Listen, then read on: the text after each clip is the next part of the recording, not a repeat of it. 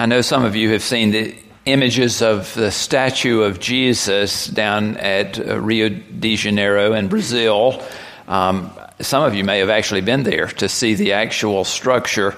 Uh, it became quite well known throughout the world when uh, uh, Brazil hosted the World Cup back in 2014.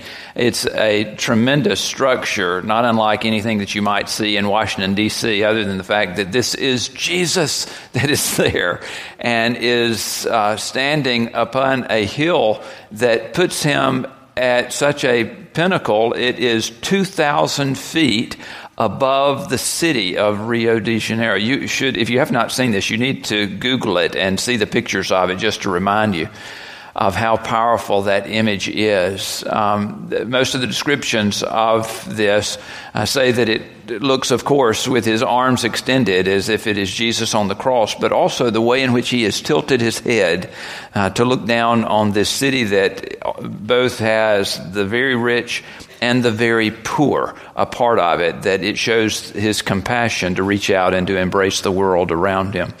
It is a powerful image, certainly.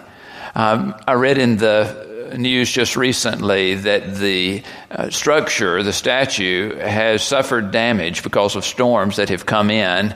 Um, it was built to withstand hurricanes and tornadoes, even, but but I don't know that they had quite planned on the number of times it would be struck by lightning. And lightning has taken its toll. It has carved a place in Jesus' brow, and it has knocked the tip of one of his fingers off. And so uh, repairs have needed to be made in this structure. It took nine years to build it and they are not going to let this go easily. In fact, uh, Brazil was uh, was. Uh, a part uh, as a whole, as a nation, of seeing to uh, the building process. Not that every soul was building, but that everyone was contributing because they had been given this vision of what could possibly be. And so there were many contributions uh, that were made to putting that, that statue in place. And now the, the nation of Brazil is being asked uh, to sustain it with continued contributions in order to uh, make that happen. Um, it is not a job that I would want to have to repair that structure. Um, I saw uh, some pictures of the workmen as they climbed out on the arms of this Jesus, and as they did so, they were balancing themselves 2,000 feet above that city. It is frightening to think about. But such a call to not let go of something so important, this vision of Christ in our midst. Um, the focus of our letting go of the nature of who Christ is can bring about just the same deterioration. Um, the word that we should have before us this morning is Christology, not just theology. Theology is thinking about God. All of us are theologians, whether we know it or not. Uh, but Christology has to do with the thinking about who Jesus is and what he is about and why that is important. As we're gathered here today, um, the words of Jesus as he engaged his disciples come to my mind. Over in the 16th chapter of Matthew, you remember the story of how uh, Jesus came into the district of Caesarea Philippi and he asked his disciples, Who do people say that the Son of Man is? You see, Christology started long ago, even with Jesus prompting this in his disciples. Who do people say that the Son of Man is? And they said, some say John the Baptist, but others Elijah, and still others Jeremiah, or one of the prophets. And he said to them, This is where it gets really important. But who, who do you say that I am? And after this very pregnant pause, Peter steps forward and he speaks unbelievable words of truth. You are the Messiah, the Son of the living God. What power! And Jesus answered him, Blessed are you, Simon, son of Jonah, for flesh and blood has not revealed this to you, but my Father in heaven. Who do you say that Jesus is? And is this on your mind daily? Do you allow it to fall into ill repair? The Apostles' Creed is our calling to remember, to do the repair work that the storms of life necessitate. In our bulletin, if we were to gather these in our home, our home in particular, we would have a very large stack of bulletins. I know people that, that have a hard time throwing away newspapers, and you can find this. I see it in your houses when I come to visit. They have a hard time getting rid of newspapers and magazines. But with bulletins, I, I want you to I want you to realize that, that some are more important than others. This is an important bulletin for you, okay? Uh, earlier in the service, we remove at the perforation the connection card. I want to give you permission to take your bulletin and tear it in half so that when you return home, you can take a magnet and stick this to your refrigerator, or take a piece of tape and tape it to your bathroom mirror so that each day you see these words, not just once a week, but each day you see these words and repeat them to yourself in order that they become more than just rote memory. I believe in God the Father Almighty, maker of heaven and earth. And here's the part that we're reflecting on today and in Jesus Christ, his only Son, our Lord, who was conceived by the Holy Spirit, born of the Virgin Mary, suffered under Pontius Pilate, was crucified, dead, and buried. The third day he rose from the dead. He ascended into heaven and sitteth at the right hand of God the Father Almighty. From thence he shall come to judge the quick and the dead. Some people think of God as being very distant but I know that God is close, and by these words we claim it together. I believe in Jesus Christ. Do you believe? That wasn't good enough. I believe in Jesus Christ. Do you believe? Yes. Jesus, at its very core, is from a Hebrew word, Yeshua, which means deliverer or savior. And the word Christ, which at its Hebrew core is Messiah, means the anointed one. Do you believe in the deliverer, the savior, the anointed one? Yes. There are skeptics who claim that Jesus is no more than a great moral teacher. They do not mean it in any disrespectful way. In fact, they think of it as a high compliment to say that Jesus is a great moral teacher.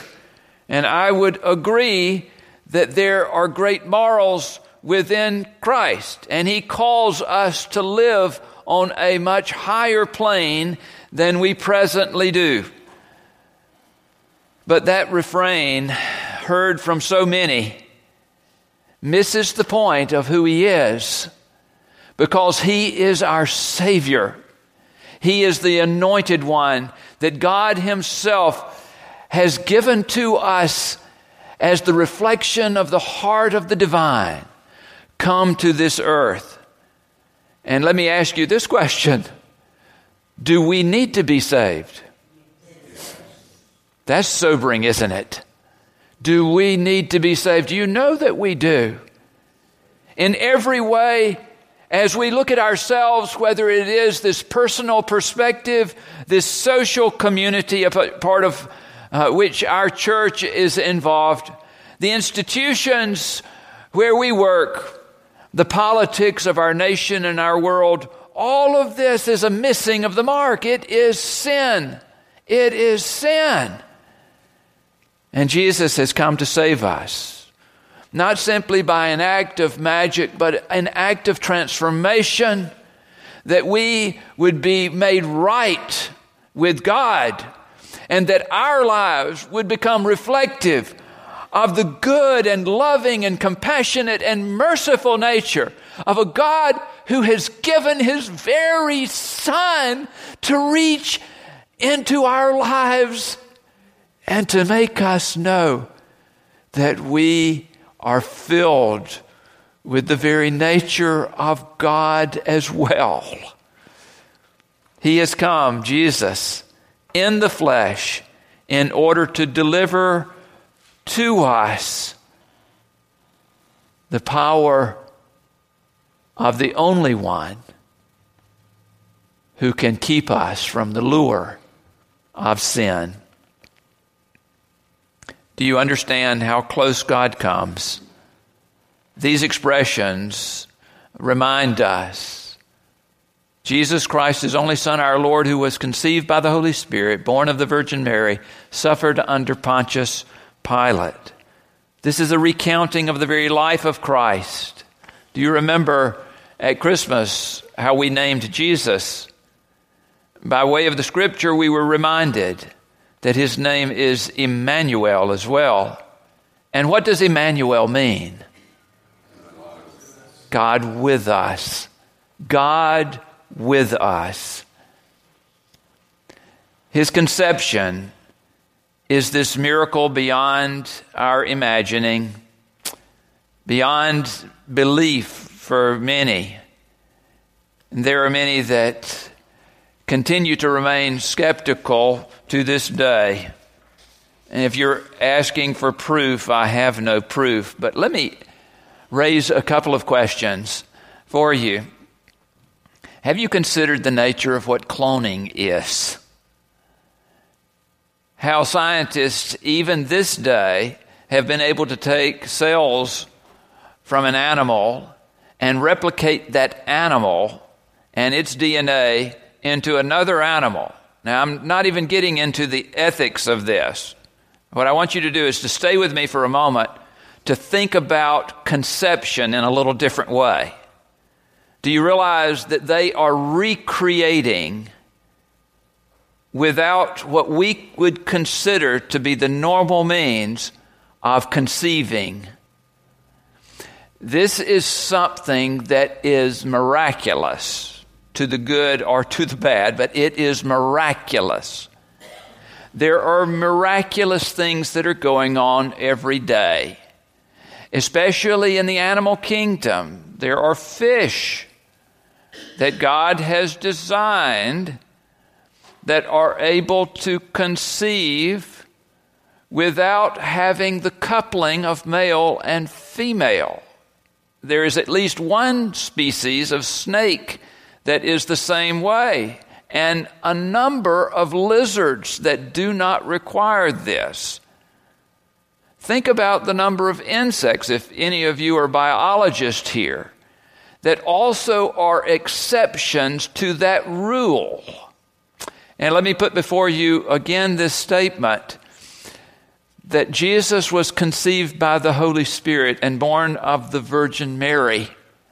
At least, at least for those who would doubt, isn't it credible that there is room for a miraculous possibility. That is what is a part of this creed. There are few that would deny that Jesus suffered under Pontius Pilate and was crucified, dead, and buried. But let's get into the next statement. The third day he rose from the dead. Now, let me share with you that even now, in the stark nature of this season of Lent, these 40 days of preparation, there is this leaning of my soul toward the great celebration of Easter Sunday.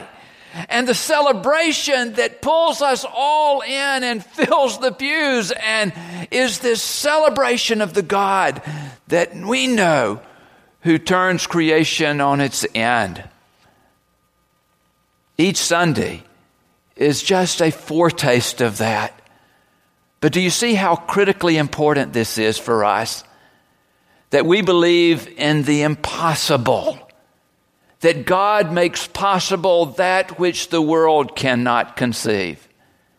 And there for us will always be that empty tomb that sets us to running like the rest of the disciples, to tell the world of something that the world will have a hard time believing too. You and I come at these proclamations of Paul, for this is what it was in Philippians, these descriptions of Jesus, who, though he was in the form of God, did not regard equality with God as something to be grasped or exploited, but he emptied himself, taking on the form of a slave. Can you hear the Christology of Paul resounding through these verses? And over in the first chapter of Colossians, can you hear him as he says, He is the image of the invisible God, the firstborn of all creation. For in him all things in heaven and on earth were created, things visible and invisible, whether thrones or dominions or rulers or powers, all things have been created through him and for him. Can you see how Paul is trying to understand? His soul was captured by Christ. And I know that your souls also are in threat of being captured if they have not been captured yet. Because this is the very nature of who God is. And so let me warn you that Christ is afoot among us. In fact, He warned us, He said, Wherever you're gathered, I'm going to be there too. Do you sense that He is here with us today?